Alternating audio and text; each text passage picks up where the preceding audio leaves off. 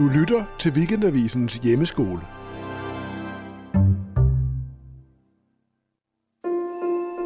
Jeg hedder Minik Rosing, jeg er geolog, og jeg kommer fra Grønland, og jeg skal fortælle om Galatea 3-ekspeditionen. Om et skib på tørt land i Norge, om voldsomme storme i Atlanten, men i særdeleshed om, hvordan vi stadigvæk har brug for ekspeditioner for at forstå den verden, vi lever i.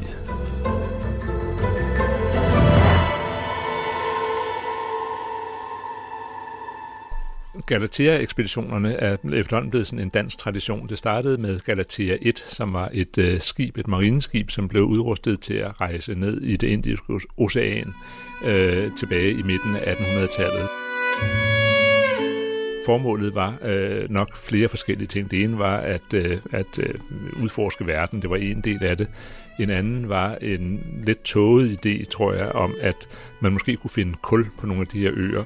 Det var meget vigtigt, fordi at Danmark var meget tidligt fremme i den store sådan, internationale skibsfart med at få motoriseret sin flåde, øh, og øh, noget, man havde brug for for at kunne øh, lave de her langfarter, det var, at man skulle være i stand til at bunkre kul øh, undervejs. Øh, så det var også et motiv. Og så havde vi jo også på det her tidspunkt øh, kolonier i Indien, som lå inde på fastlandet osv. Så, videre. så, så det var vel også lidt at prøve at, at, at, at, at, at se lidt efter, er der noget, vi kan negle et eller andet sted derude, som, som øh, vi kunne have glæde af. Så der var nok mange motiver med Galatea 1. 4,5 km. Totalt ukendt. Helt uudforsket. Indtil den dag i juli 1951 da Galatea begyndte sit epokesættende arbejde. Så øh, kommer vi helt op i 1950'erne, altså et århundrede senere, hvor øh, man så finder ud af, at nu er det på tide at få lavet en ny stor øh, verdensomsejlende ekspedition, som skal undersøge havene og, og, og hvad der nu ellers rører sig ud i, i, i, i den store verden. Aldrig før havde nogen forsøgt at løse denne opgave. Galatea gjorde det. Og på den her ekspedition, det er på et tidspunkt, hvor øh, også Danmark jo er øh, meget førende inden for at lægge kabler ud i, i de, mm, forbinde verdens øh, byer med kabler. Og det har, tror jeg, lidt at gøre med øh, noget af det, man gør på Galatea 2, fordi at man beslutter sig for at lave de første undersøgelser af dybsøgravene over ved Marianerne øh, og, og, og øh, i, i Stillehavet.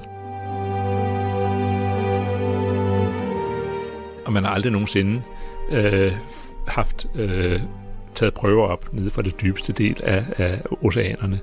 Så man får lavet en, en, en, en, et apparat, som man kan, eller en, en, en, sådan en skål, man kan tage, tage prøver fra havbunden med, og får man lavet et vældig, vældig, vældig langt kabel, så man kan hejse det hele vejen ned i bunden af den her 13 km dybe øh, dybsøgrav. Og øh, det lykkes til alle store øh, forundring at få taget prøver op dernede fra, og endnu mere forunderligt er det, at man finder ud af, at der er liv dernede. Man var helt sikker på, man kalder det hadalzonen, det betyder det helvedesgabet, øh, har jeg sagt, fordi at det er uden for, hvor liv kan leve, det troede man, men det viser sig, at der var liv, og faktisk man kunne se små væsener krybe rundt og finde små, øh, små dyr i, i det her materiale, der kom op. Så det var en total udvidelse af, hvad ligesom øh, livets øh, sfære på øh, biosfæren, dens, dens rum på, på jorden, det blev åbnet af Galatea 2.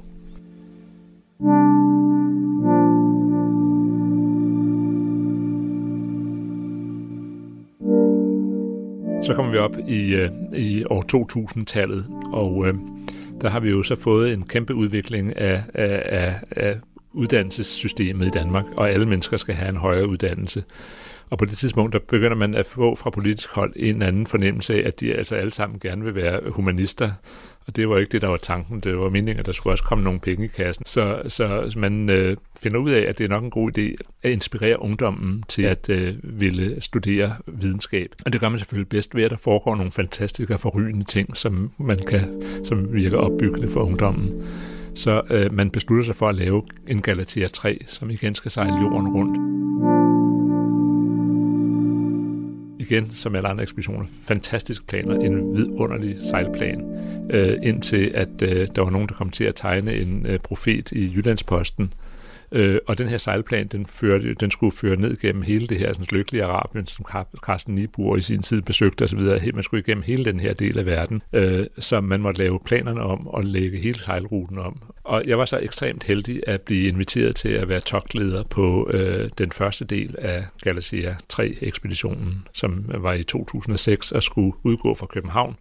Og så skulle den sejle op til Færøerne og over til Grønland og lave undersøgelser undervejs, altså lave transekt tværs over Atlanten op langs Grønlands vestkyst og lave diverse ting der. Og derfra skulle man så videre ned til Azorerne og arbejde noget deromkring, og så skulle man videre til Ghana og så ned syd om Afrika og, og, og, og rundt om jorden, komme tilbage via, via Panama-kanalen og Boston og så tilbage til København. Så det var igen en fantastisk stort anlagt ekspedition, og med et fantastisk øh, skib, øh, Vederen, som var så blevet rækket til som ekspeditionsskib. Øh, for at forstå, hvordan hele det her så ud, skal man forestille sig et skib, som er over 100 meter langt, øh, og har cirka 100 mands besætning ombord. Og der havde man så fået det lavet på den måde, at der var cirka 50 personer til at øh, stå for, for driften af skibet. Og så var der noget i samme øh, størrelsesorden af, af, af forskere og laboranter og hvad det ellers må, måtte være. Folk, som kunne stå for de praktiske teknikere med videnskabeligt udstyr osv. Og, og så var der et pressekorps, fordi at hele ideen var jo, at det skulle inspirere øh, ungdommen til at vælge det her. Øh, så, så man kan sige, at der var, der var i virkeligheden øh, tre nationer ombord. Der var øh, de praktiske sømænd, der var øh, videnskaben, og så var der pressen. Ekspeditionen, skibet var færdigt, alt var klar, og det var den store afrejsedag oprendt, og alle var glade, og der var en kæmpe afskedsarrangement i København. Det, og det var med øh, salut, kanonsalut fra batterierne og fra skibet, og det, det kunne simpelthen ikke være flottere. Det var, det var virkelig festligt. Og vi kører så op gennem, gennem Øresund, øh, men chefen, øh, Carsten, han øh, lignede kaptajn Haddock, øh, Øh, og så siger han, da vi kommer op forbi Kronborg og kommer ud i sådan i rigtig, rigtig hav, siger han, Nå, nu skal vi have fuld fart på klampen, eller hvad han nu sagde. Og så kigger man på, på, på, på, på speedometeret, lige ved at sige, og ser, at skibet det skyder sådan 13-14 knop på det andet. Den skulle sejle 19, når det, når det, når det, når det kører, og, og, og lidt mere, hvis man virkelig øh, gerne vil. Øh, og det er sådan lidt, der breder sådan en lidt øh-stemning. Og, og kaptajnen, han chefen øh, giver den alt, hvad den kan.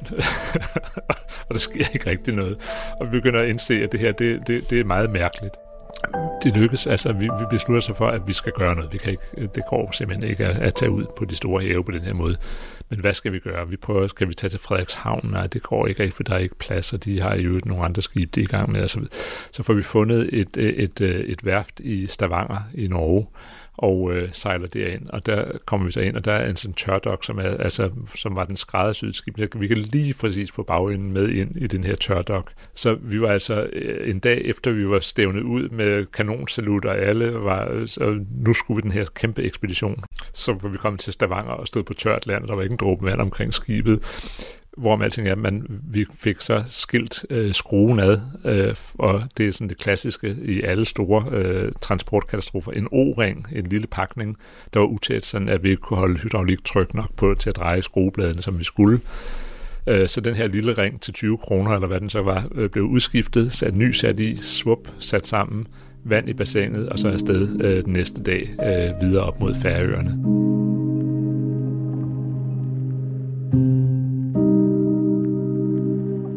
Der var opstået meget hurtigt, synes jeg, en meget, meget øh, stærk øh, koalition mellem sømændene og videnskabsfolkene øh, ombord. De var selvfølgelig interesserede i, hvorfor gør vi det, hvad er det, I gør, og vi var interesserede i, hvordan gør man, og hvordan sørger man for, at vi alle kommer levende fra det osv.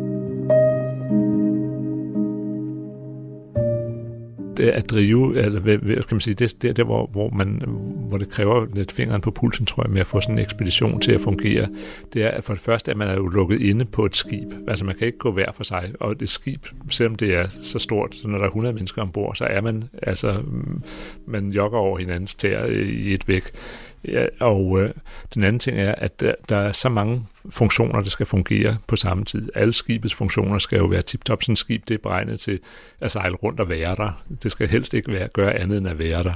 Og det er sådan set, kan man sige, det, det, det har man en besætning, der kan sørge for, at det kan det.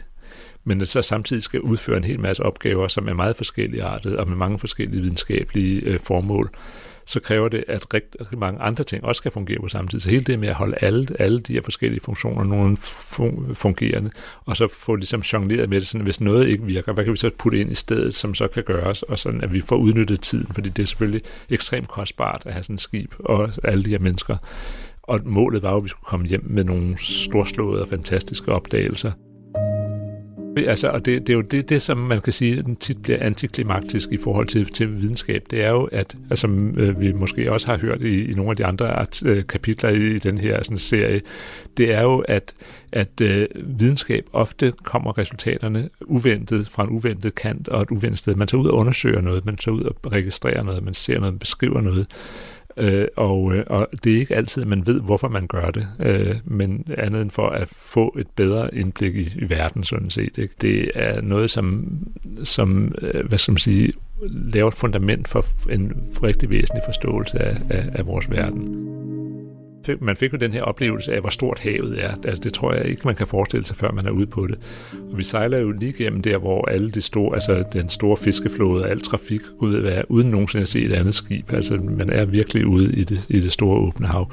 Så kommer vi så ind under kysten i Grønland, og når man kommer ind mod Grønland fra østkysten, så har man kysttog, fordi der er koldt vand, der kommer ned langs, langs øh, langs øh, Grønlands kyst fra Polhavet og Golfstrømmen, der kommer ligger på ydersiden af med varmt vand, så hvor de mødes, der er der, der, er der, øh, der, er der tog i lange baner. Og så bryder vi igennem den her tog, kommer ud den anden side, og ligger lige foran Prins Christiansund, hvor, øh, som er nede i sydspidsen af Grønland, hvor man har de mest eventyrlige altså bjerge og fjelle, som er, altså, øh, du kan ikke lave dem bedre end tegneserie. Det er simpelthen det klassiske sådan, fjeldlandskab med bræer, der kommer ned og styrter sig ned i, i, i sundet. Sundet er ikke ret bredt, man sejler igennem med det her fuldstændig vilde grønlandske landskab på begge sider og så øh, sejler vi sydover og skal ned til, til Azorerne.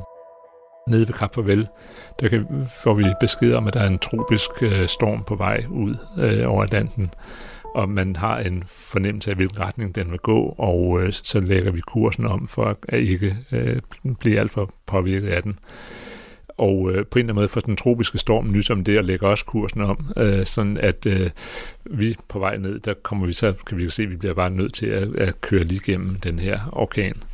Jeg vil sige, det er faktisk en ting, som jeg synes, jeg kender fra Grønland i forvejen, det er storme, kan man se som en ting, der kommer. Man har jo den klare luft af det store, tomme land, kan man sige, så man kan se sådan en mur af, af, af mørke, der kommer det sådan fuldstændig tolken om igen.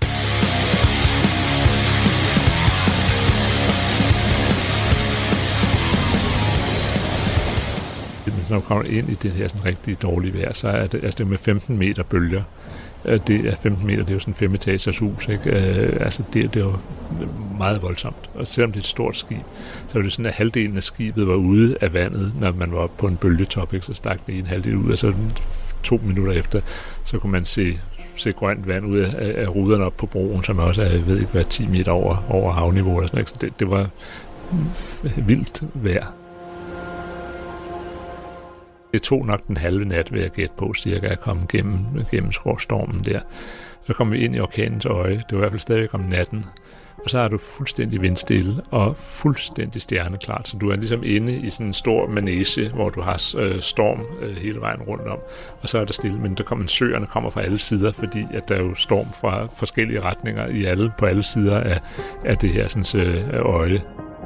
Og så ved du, at lige om et øjeblik, så får du altså turen en gang til, ikke? så skal du igennem stormen igen. Og så øh, kom vi ud på den anden side og nærmede os Azoren, og der var det så øh, fantastisk solopgang over øerne. Vi sejlede ned mod, mod øh, Ponte Delgado på, på Flores, øh, hvor vi skulle, skulle i havn. Så det tror jeg er, er, er, er det, som, som ligesom Galaxia 3 er en eksponent for, det er det her med, at øh, mange forskellige videnskabsgrene arbejder sammen med små bitte stumper pixels til et større billede, og det større billede, det bliver jo i stigende grad væsentligt for os at kende, fordi den måde, vi skal reagere på alle de kriser, vi står overfor med biodiversitet, klima og alt muligt andet, er afhængig af, at vi forstår, hvis vi rører et eller andet i, i det her system, hvordan forplanter det sig gennem systemet, og hvordan kommer det ud til vores fordel i den sidste ende, eller til vores bagdel i den sidste ende.